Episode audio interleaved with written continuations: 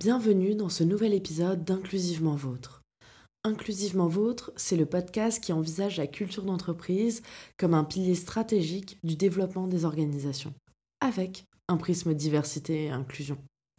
Je m'appelle Laura Driancourt et je suis l'hôte de ce podcast créé et produit par Projet Adelphité, l'agence de conseil et stratégie en diversité et inclusion qui propose une approche multidimensionnelle pour mettre ce sujet au cœur de la performance des organisations. Bonne écoute Épisode 30 Audrey Hiver La santé mentale et physique des salariés. Pendant trois épisodes, nous échangeons avec Audrey Hiver, Head of Impact chez Open Classroom. Open Classroom est une plateforme web de formation en ligne. Et cette entreprise a décidé d'intégrer l'impact dans sa stratégie. Audrey mène ainsi l'intégration de cette politique dans les différentes strates de la structure.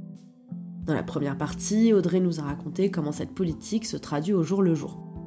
Puis, dans la deuxième partie, elle nous a présenté les implications de ce test and learn permanent. Dans cette troisième et dernière partie, Audrey nous explique comment Open Classroom a mis l'accent sur la santé mentale et physique des équipes.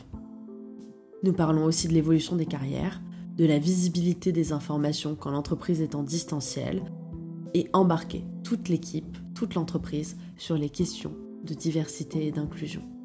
Bonne écoute On va parler un peu carrière. Toi, à ton échelle, quelle serait une erreur que tu ne referais plus jamais? Que j'aimerais ne jamais refaire, c'est me mettre la pression pour suivre un plan de carrière qui corresponde aux images que j'ai toujours vues euh, dans mon enfance ou dans mon entourage familial, amical. Je pense qu'on est à un moment où en fait le type de carrière évolue beaucoup. On n'a pas du tout les mêmes carrières euh, linéaires que nos parents déjà et eux-mêmes peut-être que leurs grands-parents, je ne sais pas. Donc euh, c'est pas se mettre la pression pour se conformer à un modèle qui n'a pas forcément d'avenir dans la future organisation du travail. La question que j'allais te poser, c'est un conseil que tu te donnerais en début de carrière. du coup, ça regroupe ça pour toi, c'est ce que tu dirais à ton toi de 23, 25 ans?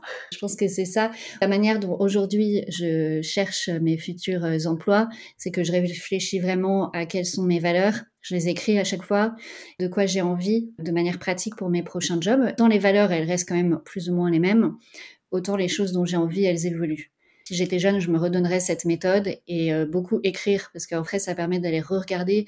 Ah, c'est vrai que quand j'avais pris ce poste, j'avais envie justement de stabilité, euh, j'avais envie euh, d'être dans une grande équipe, j'avais envie de progresser et de connaître plus de choses sur tel et tel sujet. Et ces choses-là, ça peut évoluer et c'est intéressant d'utiliser l'évolution de nos envies pour chercher notre prochain poste. Je trouve que tout ce qui est journal mhm. privé ou comme on dit le journal intime, mais qui est connoté très enfantin, alors qu'en vrai il y a plein d'adultes qui le font, publient des journaux euh, d'écrivains, d'artistes, mais je trouve que ça revient vraiment à la mode de plus en plus de prendre le temps d'écrire ce qu'on ressent, ce qu'on a pensé, nos objectifs. Et je trouve ça intéressant que tu en parles parce que je le vois de plus en plus revenir et que c'est vraiment un sujet ces derniers temps. Moi, j'ai aussi un système un peu euh, qui me porte là-dessus. C'est un groupe d'amis avec qui j'ai fait mes études où on se voit une fois par an, un week-end, pour parler de nos carrières, mais pas seulement sous le point de vue euh, comment est-ce qu'on va progresser dans notre carrière, mais plutôt quelles sont mes envies, quels sont mes challenges, comment euh, je me fais aider, etc. Ça me fait une fois par an où je suis un peu obligée de réfléchir à tout ça d'en discuter avec des personnes en qui j'ai confiance et me poser vraiment pour réfléchir à ce que j'ai envie pour l'année à venir. Il y a un côté un peu retraite, euh, orienté carrière et futur, mais euh, il y a un côté un peu retraite, je trouve, je trouve ça très chouette. je pense que je vais le mettre en place, je vais proposer à des amis, venez, on se retrouve une fois par an. Et s'il y a des gens qui le font déjà, dans les commentaires du podcast, n'hésitez pas à nous dire euh, si vous le faites, ce que ça vous apporte, ce que ça vous inspire, les façons dont vous le faites aussi, parce que je pense qu'on cherche toujours à, à s'améliorer, à trouver de nouvelles idées. J'ai l'impression que c'est la démarche dans laquelle s'inscrit Audrey par rapport à tout ce qu'elle nous raconte depuis tout à l'heure. Donc vraiment, n'hésitez pas à en parler dans les commentaires. On a commencé à parler un peu du futur. Quels sont tes prochains objectifs pour tout ce qui est diversité et inclusion chez Open Classroom? On a fait cette euh, grande enquête inclusion et diversité, donc on a rendu un peu le sujet euh, présent. D'ailleurs, ça nous a pris euh, quand même beaucoup de pédagogie et de communication pour expliquer pourquoi on le faisait et on a eu un super taux de réponse, puisqu'on a eu euh, près de 80% de réponses pour un questionnaire qui durait quand même 15 minutes, donc euh, c'est pas rien. Et maintenant, on veut utiliser les réponses pour mener des campagnes de communication interne sur les sujets qui ont été identifiés. Donc, par exemple, on a eu pas mal de retours sur euh, la situation de santé physique ou mentale de nos employés. Et donc ça, on se dit que c'est un sujet qu'il faut qu'on rende plus visible, qu'on donne des exemples d'employés qui ont eu des problèmes de santé qui les ont signalés et qui ont été aidés par l'entreprise et montrer comment nous, on peut s'adapter aussi à la situation de chacun. Et ça, c'est des choses, il faut qu'on le rende plus visible pour que les personnes se sentent autorisées à en parler. Donc il y a différents sujets comme ça qu'on veut rendre visibles avec des exemples pour montrer que c'est OK, que c'est pas tabou, que l'entreprise peut aider, peut soutenir. On a eu euh, des sujets sur la discrimination. On avait un taux de personnes euh, qui se disaient euh, discriminées ou avoir été témoins de discrimination qui était faible. En revanche, souvent ils disaient j'ai vu une discrimination et j'ai pas su quoi faire. Donc on a une politique qu'on appelle de whistleblowing, donc qui permet de signaler euh, ces cas-là. Et pareil, il faut qu'on la fasse plus euh, connaître et qu'on explique bien, on répète souvent comment faire, quoi faire, etc. Qu'on forme les gens à savoir repérer et réagir. On a aussi des choses sur euh, nos étudiants. Donc cette enquête qu'on a fait auprès de nos employés, on aimerait bien pouvoir la refaire auprès de nos étudiants et leur euh, poser des questions aussi sur euh, quel est leur background, leurs euh, origines culturelles, économiques, sociales, savoir si ces origines ou si leur identité a des conséquences à la fois sur leur parcours chez Open Classrooms, peut-être leur relation avec les autres étudiants, avec leurs mentors, mhm. et ensuite sur leur insertion professionnelle à la sortie. Oui, c'est important aussi, effectivement, en tant qu'école de formation, c'est important de s'assurer que tout le monde va avoir les mêmes opportunités à la fin et si c'est pas le cas, de pouvoir orienter vers des entreprises qui sont dans la même démarche que la vôtre pour s'assurer que vos étudiants et vos étudiantes euh, trouvent les meilleures opportunités et les plus adaptées à leurs envies, leurs valeurs, leurs besoins. Les sujets de santé, par exemple, bah, mhm. qu'est-ce que vous, vous avez mis en place pour accompagner vos salariés sur leur santé euh, physique, mais aussi mentale? On en parle de plus en plus.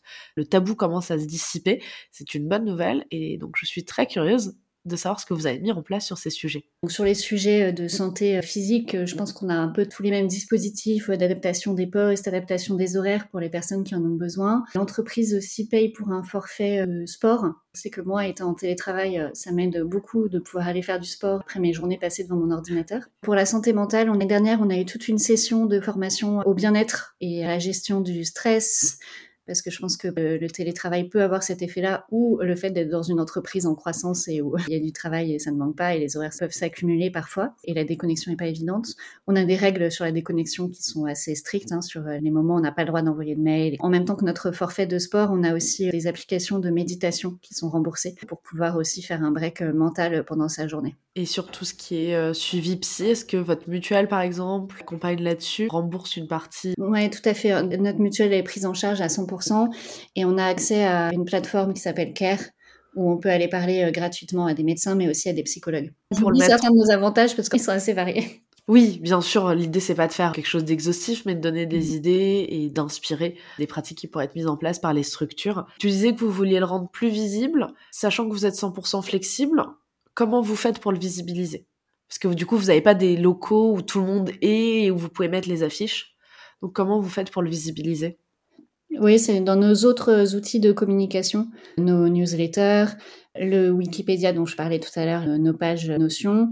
Et après, c'est pareil, c'est dans les personnes qu'on rend visibles et à qui on donne la parole. Quand on fait des récrés, quand on fait des réunions. Oui, du coup, il y a des rappels lors des récrés que c'est accessible, qu'il y a ça qui existe, etc. Est-ce que par exemple, vous avez une newsletter en interne qui rappelle régulièrement ce qui est fait, ce qui est proposé, comment vous accompagnez? On a une newsletter en interne, mais là, les objectifs pour les prochaines semaines, c'est de mettre en place un plan de communication sur cette newsletter et de savoir à quel moment on va parler de quel sujet. On a déjà des plans comme ça sur les formations, c'est-à-dire on sait euh, sur les formations quand est-ce qu'il y aura la formation sur le sexisme, quand est-ce qu'il y aura la formation sur euh, le handicap en entreprise, etc. Et là, euh, l'objectif, c'est de faire le même plan sur la communication, dans quelle newsletter on va parler de quel sujet, etc. et qu'on ait un plan qui se déroule sur l'année. Donc toujours travailler en amont, pour travailler sur le temps long pour que ça se déploie le plus sereinement possible et le plus efficacement possible. Parler un peu des formations sur le sexisme, sur le handicap. J'aimerais bien en savoir plus sur euh, la régularité, leur format tout au long de l'année. Comment vous organisez les sensibilisations qui concernent de façon plus large la diversité et l'inclusion?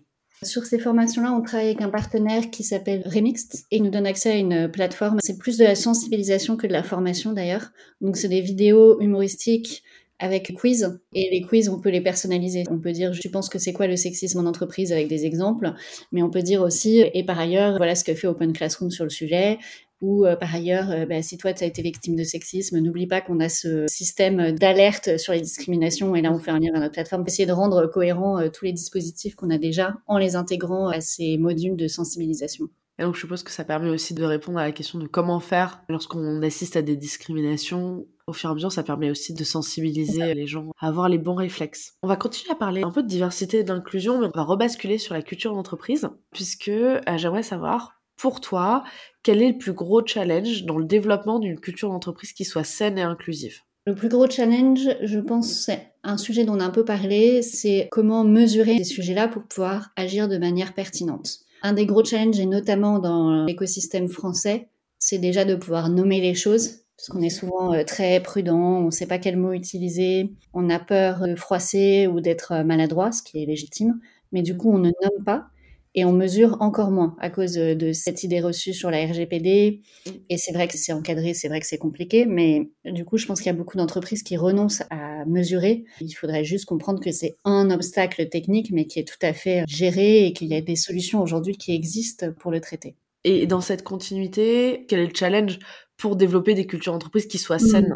Je trouve que le challenge dans ce cas, c'est la cohérence. Donc on a parlé de mise en œuvre tout à l'heure, mais c'est être capable d'être courageux dans les grandes décisions et cohérent dans les petites décisions. Il n'y a pas de petites choses ou de choses qu'on peut laisser passer quand on veut créer une culture d'entreprise inclusive. En fait, il faut être vraiment à chaque fois hyper cohérent dans toutes les petites décisions.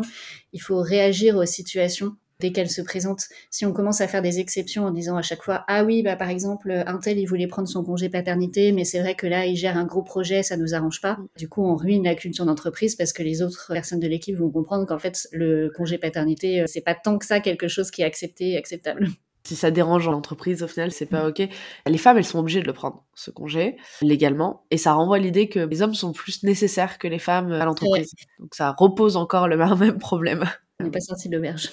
Non, on n'est pas sorti de l'auberge. C'est pour ça qu'effectivement, c'est important d'être un peu sur une démarche de tolérance zéro. Il n'y a pas d'excuses, il n'y a pas d'exception et ça doit s'appliquer pour tout le monde de la même façon. Il peut y avoir des explications, pas nécessairement pour la non-prise du congé parentalité, mais plus sur certains comportements, de comprendre d'où ça vient. C'est important de l'expliciter pour pouvoir avancer, parce que si on se sent pas à l'aise de dire ça vient de là dans ma tête, c'est plus compliqué pour le désamorcer, on risque de rentrer dans une culpabilisation, on peut beaucoup culpabiliser lorsqu'on se rend compte qu'on a tenu des propos ou eu des comportements qui étaient bah, discriminants. Il y a de la culpabilisation qui peut ressortir, mais ce qui va compter, c'est vraiment de comprendre d'où ça vient pour pouvoir expliquer et démêler la pelote de ce qui s'est passé. Parce que si on comprend d'où c'est venu dans notre tête, ça va être beaucoup plus facile de ne pas le reproduire. Mais effectivement, ça demande le courage d'avoir ces conversations, qui sont pas toujours évidentes. Non, c'est pas évident. On arrive sur la fin, tout doucement. Et pour conclure, j'aurais trois questions pour toi. La première, c'est est-ce que tu pourrais nous partager une idée reçue sur la culture d'entreprise et son lien avec la stratégie d'une organisation?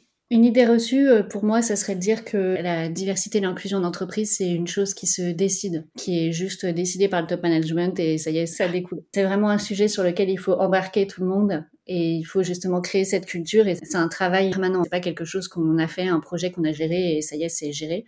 C'est pas quelque chose qui est relégué au RH. Il y a que les RH qui s'en occupent et au RH, il n'y a qu'une personne qui s'en occupe et elle gère le truc toute seule. Mhm. Il faut vraiment que ça infuse dans toutes les parties de l'entreprise.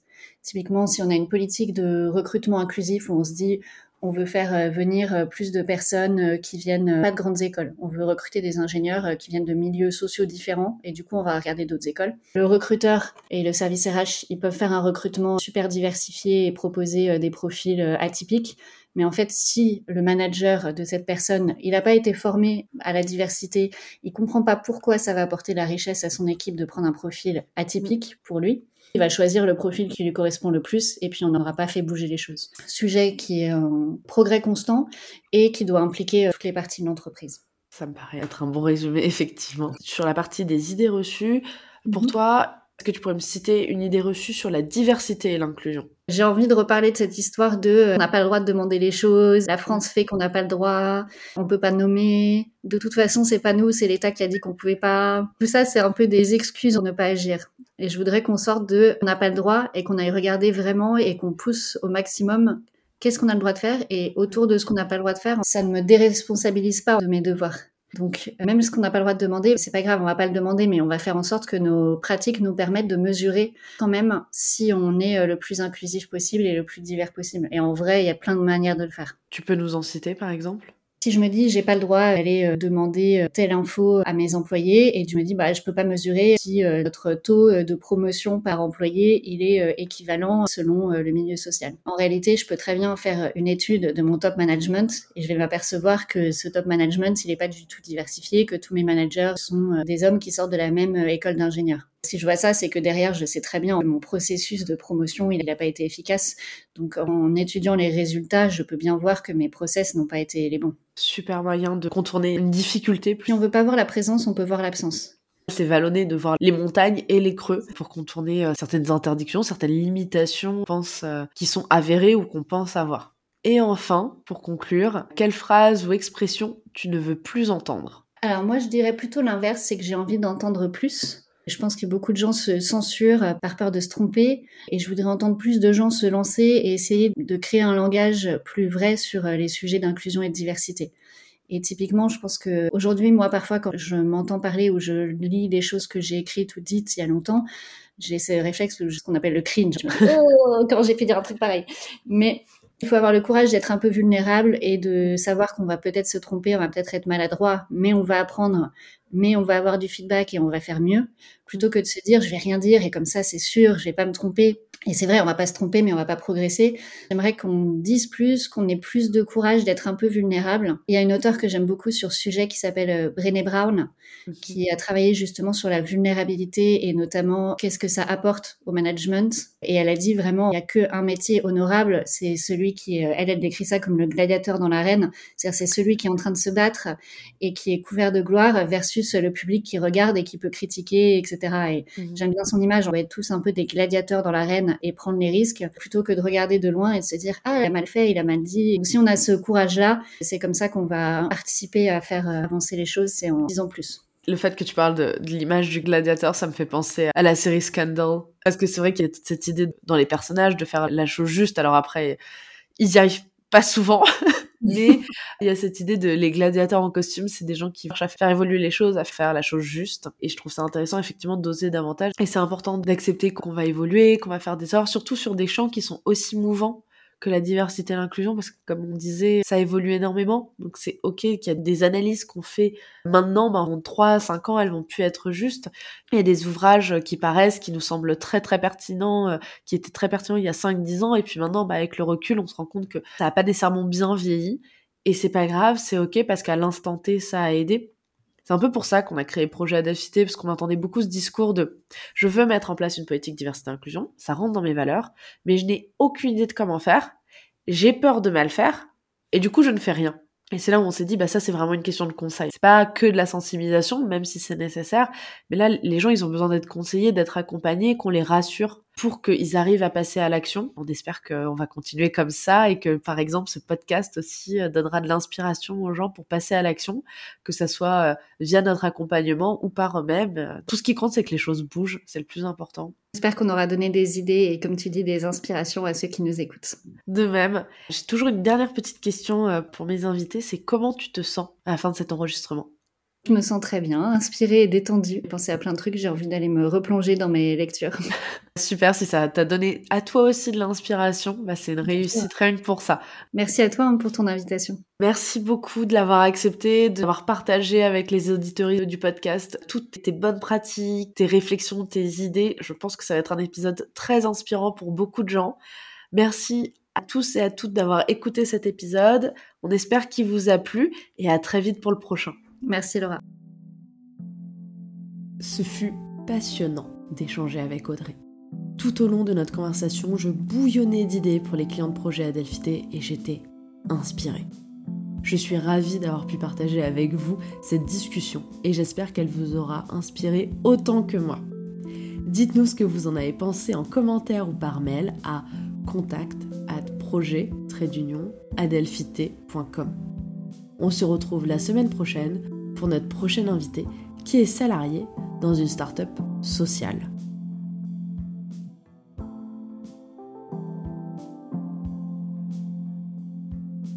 Nous espérons que cet épisode vous a plu.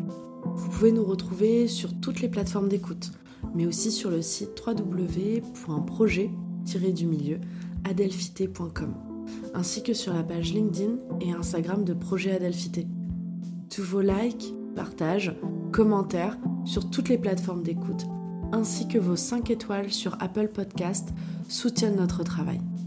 À très bientôt pour un nouvel épisode d'Inclusivement Vôtre.